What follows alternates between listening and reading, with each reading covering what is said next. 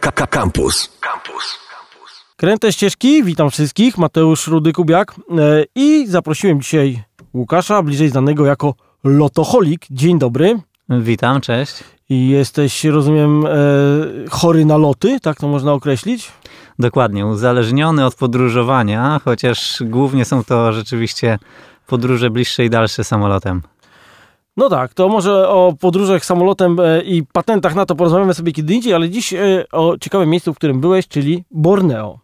Dokładnie. Przez e, trzy lata mieszkałem właśnie na Borneo. Wyjechałem z Warszawy. W pewnym momencie rzuciłem fajną pracę, którą wcześniej miałem. Stwierdziłem, że zrobię sobie przerwę w życiorysie. O, i fajnie. Ale co, i pracowałeś na Borneo jakiś, e, nie wiem, zdalnie, czy tam na miejscu, czy po prostu... Nie, wiesz co, e, akurat miałem takie możliwości. Ja mam trochę przyjaciół Malezyjczyków i oni tutaj w Polsce studiowali. Niewielu wie, że trochę tutaj rzeczywiście... Ja akurat spotkałem kilku Malezyjczyków, także zgadza się, potwierdzam. Em, dokładnie, więc em, miałem trochę znajomych, którzy akurat kończyli w tym, w tym okresie studia tutaj. E, no i stwierdziłem, że okej, to jest dobry moment, żeby sobie zrobić taką przerwę.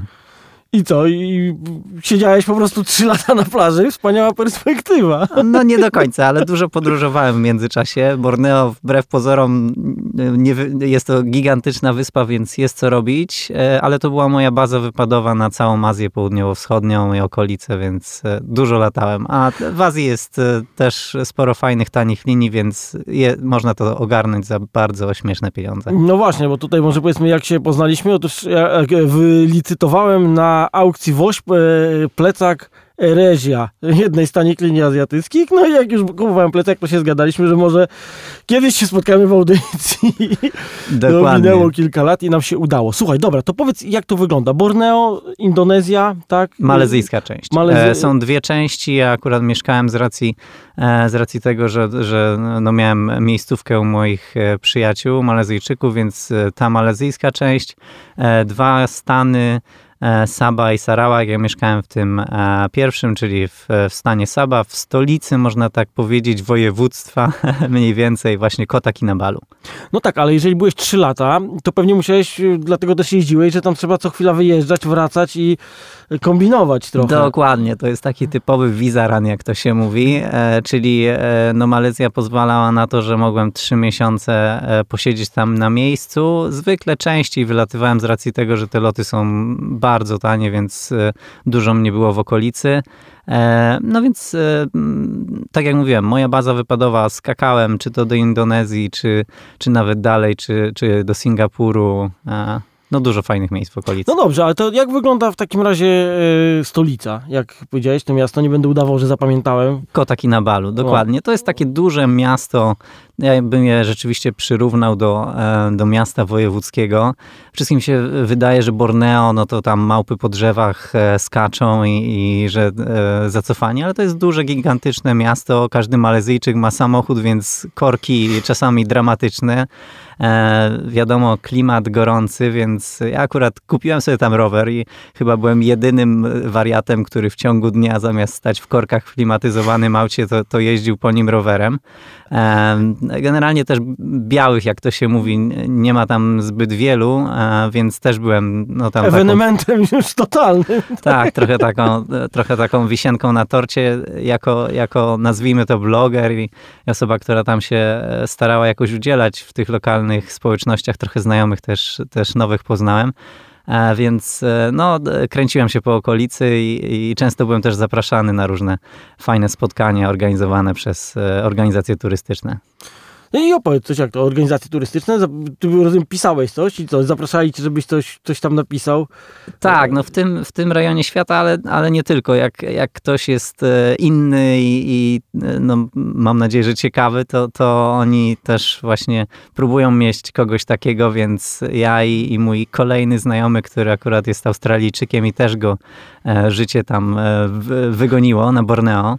E, Byliśmy takimi swoistymi, tak jak mówię, wisienkami na torcie. Co jakiś czas sobie wpadaliśmy na różne imprezy, e, czy to promocyjne, czy, czy, czy jakieś biura turystyczne chciały e, no, mieć kogoś w portfolio i pokazać, że wow, z nami białasy też jeżdżą, więc no to był fajny czas. No i opowiadałeś tam o, o, o, miastach dużych, no ale też, że tam małpy po drzewach skaczą. No jakieś tam chyba małpy skaczą po tych drzewach. Tak mi się przynajmniej wydaje.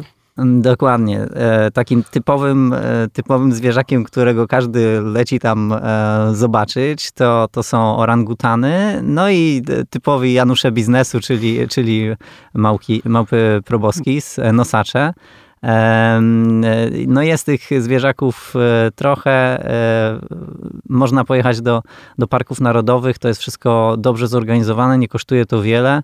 E, można je zobaczyć w naturalnych warunkach. Są to oczywiście takie trochę, nazwijmy to parazoo, czyli jest to obszar zamknięty, chroniony. E, zwierzaki tam no, no są jakby trochę też zaganiane dla turystów na, na karmienie, ale no jest to jedna z niewielu okazji, kiedy można rzeczywiście zwierzaki takie bardzo blisko zobaczyć, jak się zachowują, jak żyją.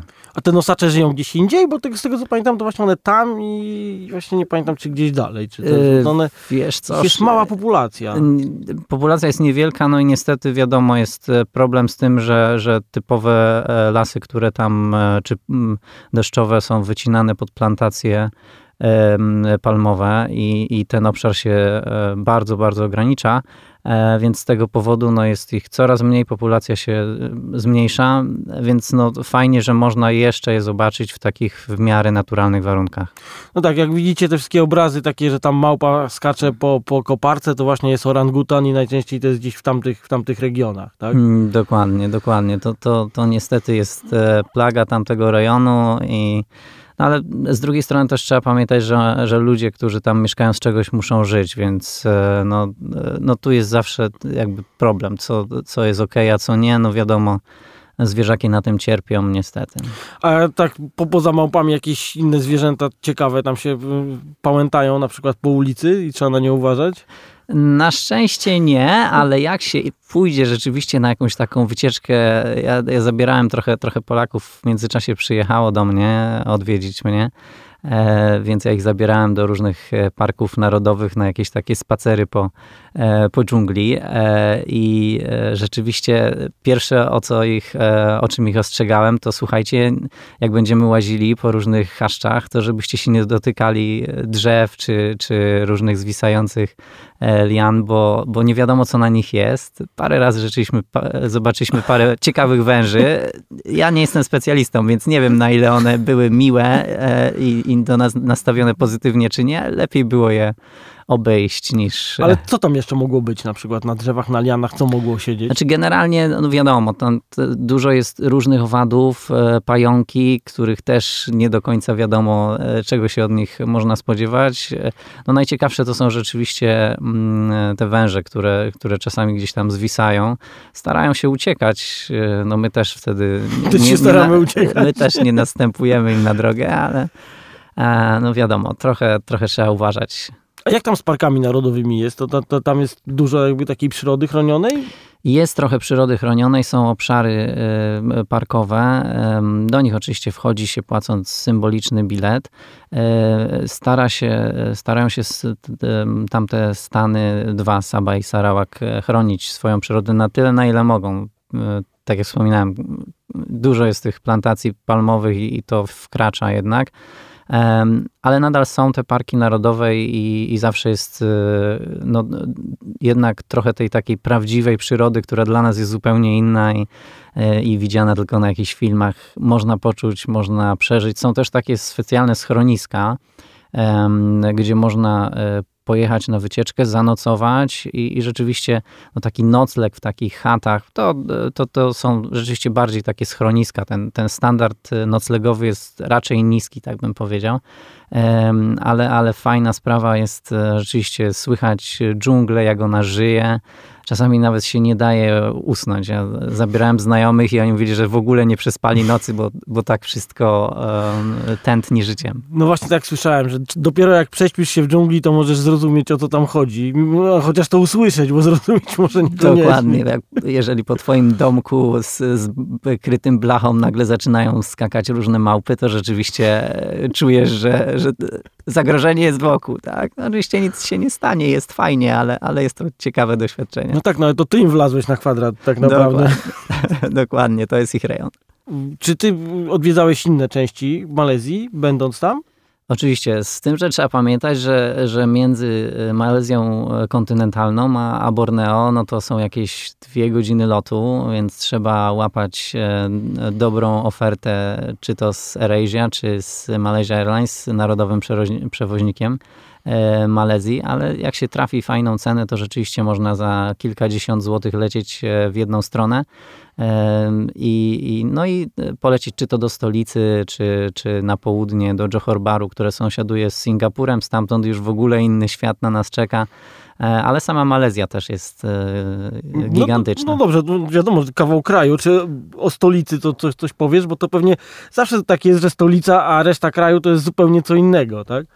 Dokładnie. E, no, stolica, gigantyczne miasto, e, wiele fajnych rzeczy do zobaczenia. E, takie miasto kontrastów, chociaż to nic specjalnego, prawda? Wiele jest takich miast, że z jednej strony mamy to CBD, czyli centrum biznesowo bankowe, gdzie drapacze chmur są gigantyczne i w Kuala Lumpur pamiętam. A obok nie zdążyli slumsów wyburzyć. Dokładnie, ale to jest ciekawy klimat, tak? Bo, bo rzeczywiście można, można, jedna stacja metra i jesteśmy w zupełnie innym temacie i są małe chatynki, małe, drobne... Czyli jeszcze takie, tak, tak takie kawałki miasta tak, zostały? Tak, zostały jeszcze to, to, to są takie kampung baru, czyli taka, taka wioska e, tradycyjna.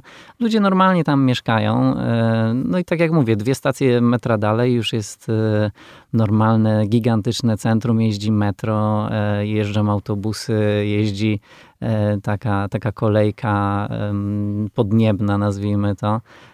No i można na przykład e, do, pojechać do najwyższego budynku e, w Kuala Lumpur, czyli do Petronas Towers, tych dwóch, dwóch tak, wież takich, dwóch tak? wież połączonych bardzo fajnym e, takim spacerowym łącznikiem. Na niego się wchodzi, widoki na okolice fantastyczne.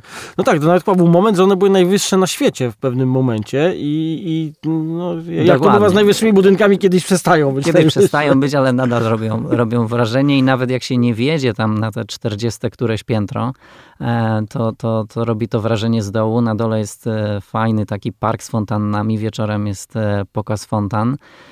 gigantyczne centrum handlowe w środku oczywiście, więc dla każdego coś miłego. E, no i taki, taki z zewnątrz one E, fajne wrażenie robią, bo to jest wszystko mm, obite, nazwijmy to e, taką e, stalową,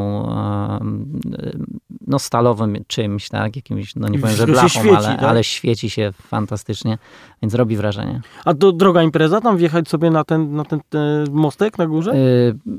koło 100 zł, nie pamiętam dokładnie ile teraz to kosztuje, ale, ale, ale no, trzeba z wyprzedzeniem to zarezerwować, wtedy jest taniej, o ile pamiętam ale warto, moim zdaniem, no raz w życiu warto taki... taki... A ogólnie to jak temat cen ruszyliśmy, to jak, jak, tam, jak tam cenowo w kraju całym? Co, to też jest inaczej na to patrzysz, jak mieszkasz, tak? Gdzie ja miałem swoje, na Borneo miałem swoje knajpki, gdzie chodziłem na, na jedzenie do mamaka, czyli takiej prostego baru, może nie ulicznego, ale do takiego prostego baru, restauracji, gdzie rzeczywiście można śniadanie było zjeść za, za 3 zł czy 4 zł a inaczej jak się jest turystą i się raczej wpada w, w te turystyczne miejsca, gdzie już te ceny zbliżone są do polskich, a też mogą być i wyższe. To y, wiadomo, ja średnio bym oceniał, że ten poziom jest y, podobny do naszego, może trochę niżej. To zależy, wiadomo, co lubisz jeździć, gdzie. Czyli nastawia się na nasze, a możesz się pozytywnie zaskoczyć. Dokładnie, dokładnie. To jest podobnie jak z Tajlandią, gdzie wszyscy mówią, że jedzenie jest super tanie, ale jak pójdziesz do jakiejś fajnej kawiarenki na kawę i ciastko, to się okazuje, że kosztuje to tyle samo, co, co na krakowskim przedmieściu. Tak, albo nie daj Boże gdzieś do czegoś, co jest e, w jakichś TripAdvisorach czy innych gwiazdkach różnych instytucji, to, to się możesz zdziwić. Jasne, jasne, ale warto właśnie przy takim podróżowaniu e, sprawdzić generalnie poziom cen i tych niższych i tych wyższych i jakąś średnią sobie wyrobić, opracować swój budżet, tak, bo, bo wtedy wiadomo, że e, wchodzisz gdzieś i widzisz, że o, te ceny już są takie trochę upscale, trochę wyższe, tak? Albo wchodzisz, widzisz, no ceny są fajne i, no i ja tu się mogę stołować. Idę na bazar i kieruję się nosem i wtedy trafiam do miejsca, gdzie jedzą miejscowi i potem już wiem mniej więcej ile powinno kosztować. Dokładnie, najlepsza, najlepsza metoda I, i tak właśnie sprawdzasz i noclegi, i, i jedzenie, i, i podróże, tak, bo, bo wiadomo, można, można wpaść w jakiś taki wir kupowania rzeczy jest super i wtedy, i wtedy ten, ten wyjazd cię dużo kosztuje, a można to zrobić budżetowo i jest fajnie. Także budżetowo to jest przekaz na dzisiaj. E, mówiłeś o tutaj e, mieście położonym w okolicach Singapuru, który jak wiadomo trochę odbiega od, od Azji. Jest taki, taki najbardziej nieazjatycki chyba z azjatyckich krajów pod paroma względami. A jak wyglądają właśnie miasta, które są tak już blisko granicy, blisko Singapuru? Dokładnie. Tutaj trochę skaczemy dzisiaj po tej całej Malezji. E, byliśmy na Borneo, przed chwilą w Kuala Lumpur, teraz mówimy o Johor Bahru. Johor Bahru to jest miasto graniczne z Singapurem i wszyscy wiedzą, że Singapur to gigantyczna metropolia, nowoczesność, e, e, drapacze chmur. Natomiast Johor Bahru to taka trochę sypialnia Singapuru, bo e, tam w Singapurze dziesiątki tysięcy Malezyjczyków pracują. Wiadomo. No tak, nie obsłuży to tego Singapurczycy, tylko ktoś to musi zrobić. No i różnica walutowa też jest istotna. Mhm. Jakby ktoś kiedyś planował wizytę w Singapurze, to ja zawsze gorąco polecam, żeby tak sobie to zaplanować. Jak żeby, Londyn.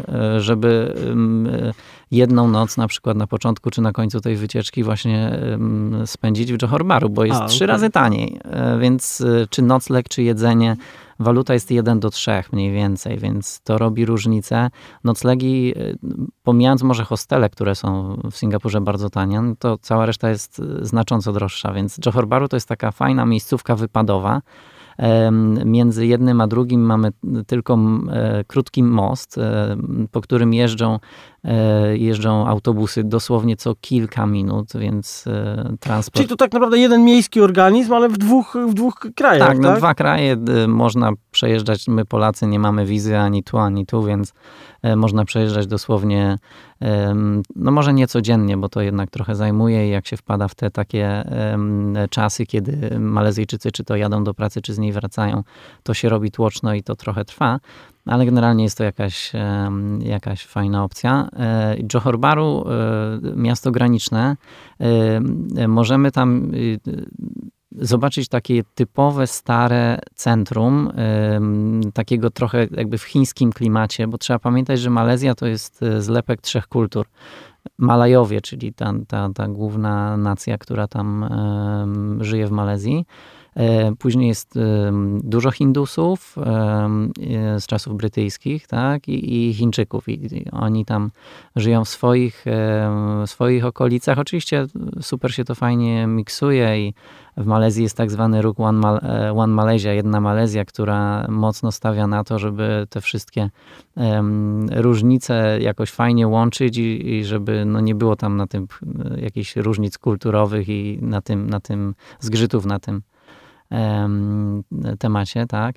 E, więc Johor Bahru jest super miastem właśnie takim wypadowym. Stara, e, taka chińska dzielnica, E, po której można sobie połazić wieczorem. Ja zwłaszcza to polecam. Codziennie, praktycznie wieczorem jest e, taki E, pasar, czyli bazar nocny. Trochę lokalnego jedzenia można za symboliczne pieniądze zjeść. Jak ktoś lubi jakieś ciuchy się też ubrać, bo, bo, bo to jest takie typowe mydło i powidło. Trochę jedzenia, trochę ciuchów, trochę takiego fake mhm. stuffu, czyli różnych takich, wiadomo, podrabianych e, cudów e, ludzie sobie tam kupują. No tak, tak. Tam można naprawdę perełki trafić czasami jakieś, które tutaj kosztują kokosy.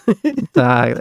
Dla mnie to jest bardzo bardziej taka rozrywka, bo, bo um, ciekawe jest nawet jak pochodzisz po tych bazarach i oglądasz jak, jak fajnie są poprzeinaczane, poprzekręcane nazwy te, które my znamy z poważnych sklepów, tak? E, to się jakoś tam nadal sprzedaje pod e, jakąś taką przekręconą nazwą. No dobrze, ale to ciekawe, bo Singapur właśnie takie stare centrum totalnie wyciął i zrobił nowe centrum z drapaczami tak. chmur i no, też jest fajnie, no ale e, fajnie, że jeszcze coś takiego zostało w ogóle. Dokładnie, gdzieś. dokładnie. Jeffrey Baru e, gorąco polecam, tak jak mówię, fajna baza wypadowa. Generalnie poruszanie po, po, po Malezji jest super, super łatwe, bo jest bardzo dużo szybkich autobusów, które jeżdżą autostradami. Są aplikacje, które pomagają w, w kupnie biletów, e, więc i te przejazdy też nie są drogie. Czasami Trzeba też sprawdzić e, koszt e, biletu lotniczego, bo bywa zbliżony do ceny autobusu, e, więc Johor Baru fajna baza na Singapur. Między Kuala Lumpur a Johor Baru też jest fajne takie bardzo tradycyjne miasto kiedyś portugalska faktoria. Tak, która się nazywa Melaka, ale to już e, też e, wymaga konkretnej wycieczki i pobytu kilkudniowego, więc Malezja to gigantyczny, gigantyczny kraj i wiele fajnych rzeczy do zobaczenia. A samoloty to właśnie i Malezja i Erezja tam w środku tak, się poruszają? dokładnie, dokładnie. Te dwie główne linie to są takie, które co trochę nam jakieś promocje tam podrzucają, więc e, można je u nas bez problemu kupić, więc e, bo niektóre linie azjatyckie czasami mają problemy z tym, żeby je kupić z Europy, bo tam jakieś są problemy na łączach, nazwijmy to, albo... albo... Na przykład linie z Iranu mogą mieć problemy, Wciąż na mojej liście, ale zobaczymy, kiedy się uda. Zawsze pytam się moich gości o kuchnię e, miejscową. To tam powiedziałeś, że żywiłeś się w e, miejscowych barach różnych, ale e, z tego, co słyszę, to tam i wpływy indyjskie będą, i chińskie, i miejscowe, więc to myślę, że dość ciekawy miks może być malezyjskiej kuchni, plus wielki kraj, tak? Dokładnie. No to zacznijmy od śniadania. Typowe, Właśnie, typowe śniadanie. Typowe śniadanie malezyjskie nasi lemak, czyli po polsku to by było tłusty ryż, mhm. tak? I to jest taka bardzo tania potrawa, często sprzedawana w, w takim zawijasku papierowym. W środku mamy Y, małą miseczkę ryżu. Rzeczywiście ona jest z mleczkiem kokosowym i z anchois, takimi suszonymi rybkami, tak.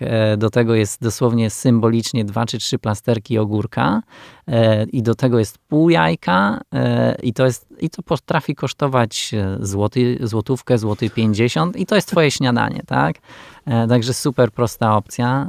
Można też pójść do mamaka, czyli do, te, do tego do tego takiego hinduskiego najczęściej baru, e, gdzie można e, poprosić o jakiś prosty roti, czyli jakiś placek taki chlebowy, tak? I tam już tych opcji znowu robi się multum, bo, bo wiadomo, w tego typu barach e, mamy mm, pojemniki z różnymi dodatkami. Wybierasz sobie, czy chcesz z mięsem, czy chcesz z kary, czy chcesz jakieś mm, do tego dodatki warzywne, czy jakieś gotowane warzywa, czy smażone warzywa, czy jakąś oberżynę. No cuda na kiju, można po prostu miks na żywo sobie zrobić. To też kosztuje kilka złotych, więc e, można naprawdę się, się czymś takim najeść. Mm, Malezyjczycy też... E, e, lubują się bardzo w takich kolorowych, takich mega sztucznych dla mnie e, napojach, e, sprzedawanych e, w woreczkach foliowych w ogóle. O, piękne, no. Teraz są takie oczywiście też plastikowe kubeczki ze słomką. E, tam może jeszcze ta oszczędność plastiku nie dotarła, chociaż no walka trwa. E, ale, ale fajne są też takie woreczki. Dostajesz e, napój w woreczku strunowym, który się tam zaciąga, do tego ci wsadzają rurkę, słomkę jakąś, tak, do picia i one są w, w tęczowych kolorach, tak. Udają pomarańczowe, jakieś takie różane, e, bardzo różne dziwne, dziwne smaki, często właśnie z lokalnych owoców. Tam tego prawdziwego soku czasami jest niewiele, ale ale dobre, bo słodkie, także to jest no najważniejsze. ja tego nie rozumiem, tam tych owoców jest mnóstwo, oni takimi dziwolągami. tak, no to wiesz, no dla nas to jest na pewno fan, bo, bo, bo, te, bo, bo to są takie smaki, których u nas nie ma. Mangostynki na przykład, tak jak wspomniałeś o, o owocach. O, durian, o, o, tym, durian, o tym żeśmy nie właśnie. powiedzieli, słuchaj. Tak, to dla tych, którzy nie wiedzą, to jest owoc, którego nie możesz przewieźć w bagażu. I nie do, możesz zabrać do hotelu. Do hotelu nie możesz zabrać, często do autobusów też nie można w podnosić. I, no. ja jestem mega fanem duriana w no, ogóle. Właśnie, każdy, kto zje, to podobno tak to wygląda. Mówimy o tym, o nim dlatego, że po pierwsze śmierdzi, tak? Dla nas śmierdzi, trudno to określić. Niektórzy mówią, że zgniłe skarpetki, inni jeszcze gorzej. Natomiast to jest bardzo duży owoc. Wygooglajcie sobie z w takiej skorupie e, kolczastej. Jego, żeby rozłupać, to w ogóle trzeba rzeczywiście mieć albo konkretny tasak, albo maczetę. Czasami e, na tych e, straganach, które to sprzedają, to, to rzeczywiście przychodzi gościu z maczetą i rozcina naprzeciwko ciebie duriana. Dostajesz, jak na lokalnym, to, to jeszcze po prostu rękoma. Tutaj się nikt tym nie szczypie, ale trzeba pamiętać, że one już będą śmierdziały przez kolejny dzień. Nawet jak będziesz próbował to zmyć, to to trochę zostanie. Natomiast w środku mamy takie bardzo duże nasiono, które jest otoczone miękkim, kremowym miąższem, bardzo słodkim, takim mocno kremowy nie powiedziałbym, że to waniliowe, ale, ale to jest, y, no, to trzeba spróbować, naprawdę. Bardzo e, specyficzny, mm, specyficzny smak, słodkawy. Ja bardzo lubię i można rzeczywiście kupić sobie na pamiątkę jako i przywieźć. Ja, ja tym męczę moich znajomych notorycznie. Ciasteczka durianowe, cukierki durianowe, wszystko co się da. To można przewozić. Wafelki tak? durianowe, to jest szczelnie pozamykane, można to przewozić. Świeżego duriana nie polecam, bo jakby się rozleciało, to, to w ogóle dramat e, e, lody durianowe, no może nie, nie do Polski, ale, ale lody durianowe na miejscu. Ciekawostka też, jak się je takie, jak przychodzi sezon durianowy, to, to wtedy na ulicach są rozstawiane takie stragany, gdzie sprzedają duriana. On może kosztować dużo, bo ceny zaczynają się takich najmniejszych od e, powiedzmy 8-10 zł za kilo, ale te najdroższe, najsmaczniejsze, najbardziej takie soczyste, w sensie najwięcej tego miąższu tam jest kremowego, potrafią kosztować kilkadziesiąt złotych, 40, 50, 60 złotych za kilo. E, więc jak się przychodzi, no to, to, to oni e, na turystów mają taką metodę, że wciskają im e, teoretycznie średniego duriana za, za cenę tego topowego.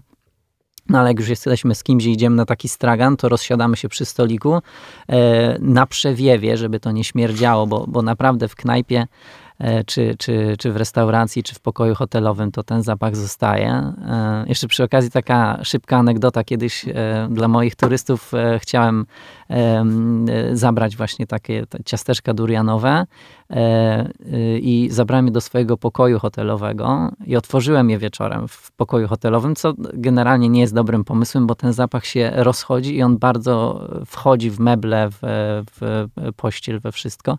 E, I rzeczywiście następnego dnia pokojówka powiedziała, proszę pana, pan coś miał z durianem. Jeżeli pan powtórzy ten numer, to będziemy e, zmuszeni pana tutaj obciążyć za e, czyszczenie tego pokoju, w sensie jakieś tam odświeżanie, tak? Więc z tym naprawdę trzeba uważać, bo, bo ten zapach jest no, nietolerowany przez wielu. Ale już jak ktoś spróbuje, to potem mówi, że jest super. Dokładnie, także e, zdecydowanie. Duriana polecam. No jesteśmy przy temacie owoców, więc e, no, to jest kraj, który owocami stoi. Świeże ananasy. Warto w ogóle pojechać na plantację ananasów. E, Malezja też ma rejony niedaleko Kuala Lumpur na taką szybką wycieczkę do Cameron Highlands. To jest znowu okolica słynna z herbaty i truskawek.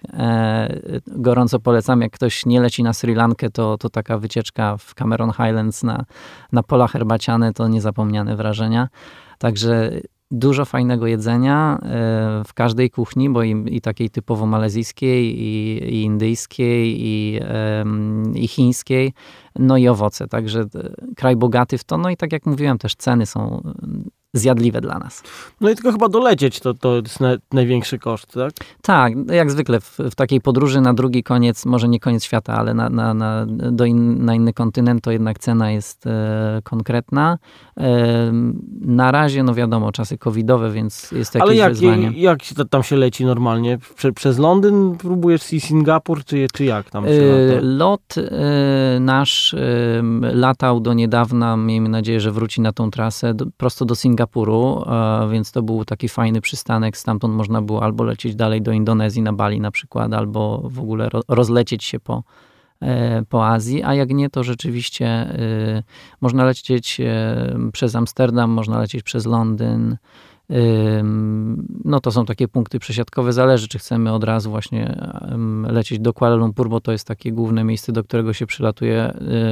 Fajne ceny kiedyś, jeszcze przed, przed COVID-em, y, miał Katar, który latał na Pinang, na, na, na taką Georgetown. To jest kolejne super miejsce w Malezji. Także no jest parę opcji, e, tak jak mówię, lotem, Katarem, czy, czy KLM-em, czy, e, czy przez Londyn. No ale to teraz to i tak ich nie znajdziemy. Trzeba czekać, razie... aż wróci do normy. Wszystko. Dokładnie. Dobrze, słuchajcie. Wniosek z tego, że fajnie będzie poczekać i próbować lecieć. Gorąco polecam Malezję, zdecydowanie. Także Malezja, słuchajcie, też bym tam chciał polecieć. Miałem w tym roku, nie udało się, no ale czekam na następny raz. E, gościem był Lotoholik. E, poszukajcie sobie na Facebooku, tak? Już nie, nie powiedzieliśmy o social media. Gdzieś jeszcze cię można znaleźć na e, Facebooku? Instagram cię... i Facebook, jak najbardziej. Zapraszam. Tam są całkiem spoko zdjęcia z wycieczek, także możecie sobie to i owo zobaczyć. A to były kręte ścieżki. Do usłyszenia za tydzień. Cześć. Słuchaj Radio Campus, gdziekolwiek jesteś. Wejdź na www.radiocampus.fm.